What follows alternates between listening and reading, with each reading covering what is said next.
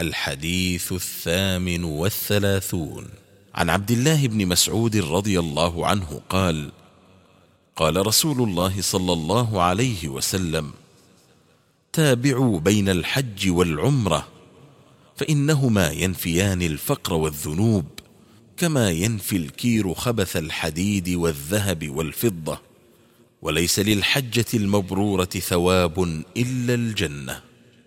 أخرجه الترمذي والنسائي وابن ماجه، وصححه الألباني.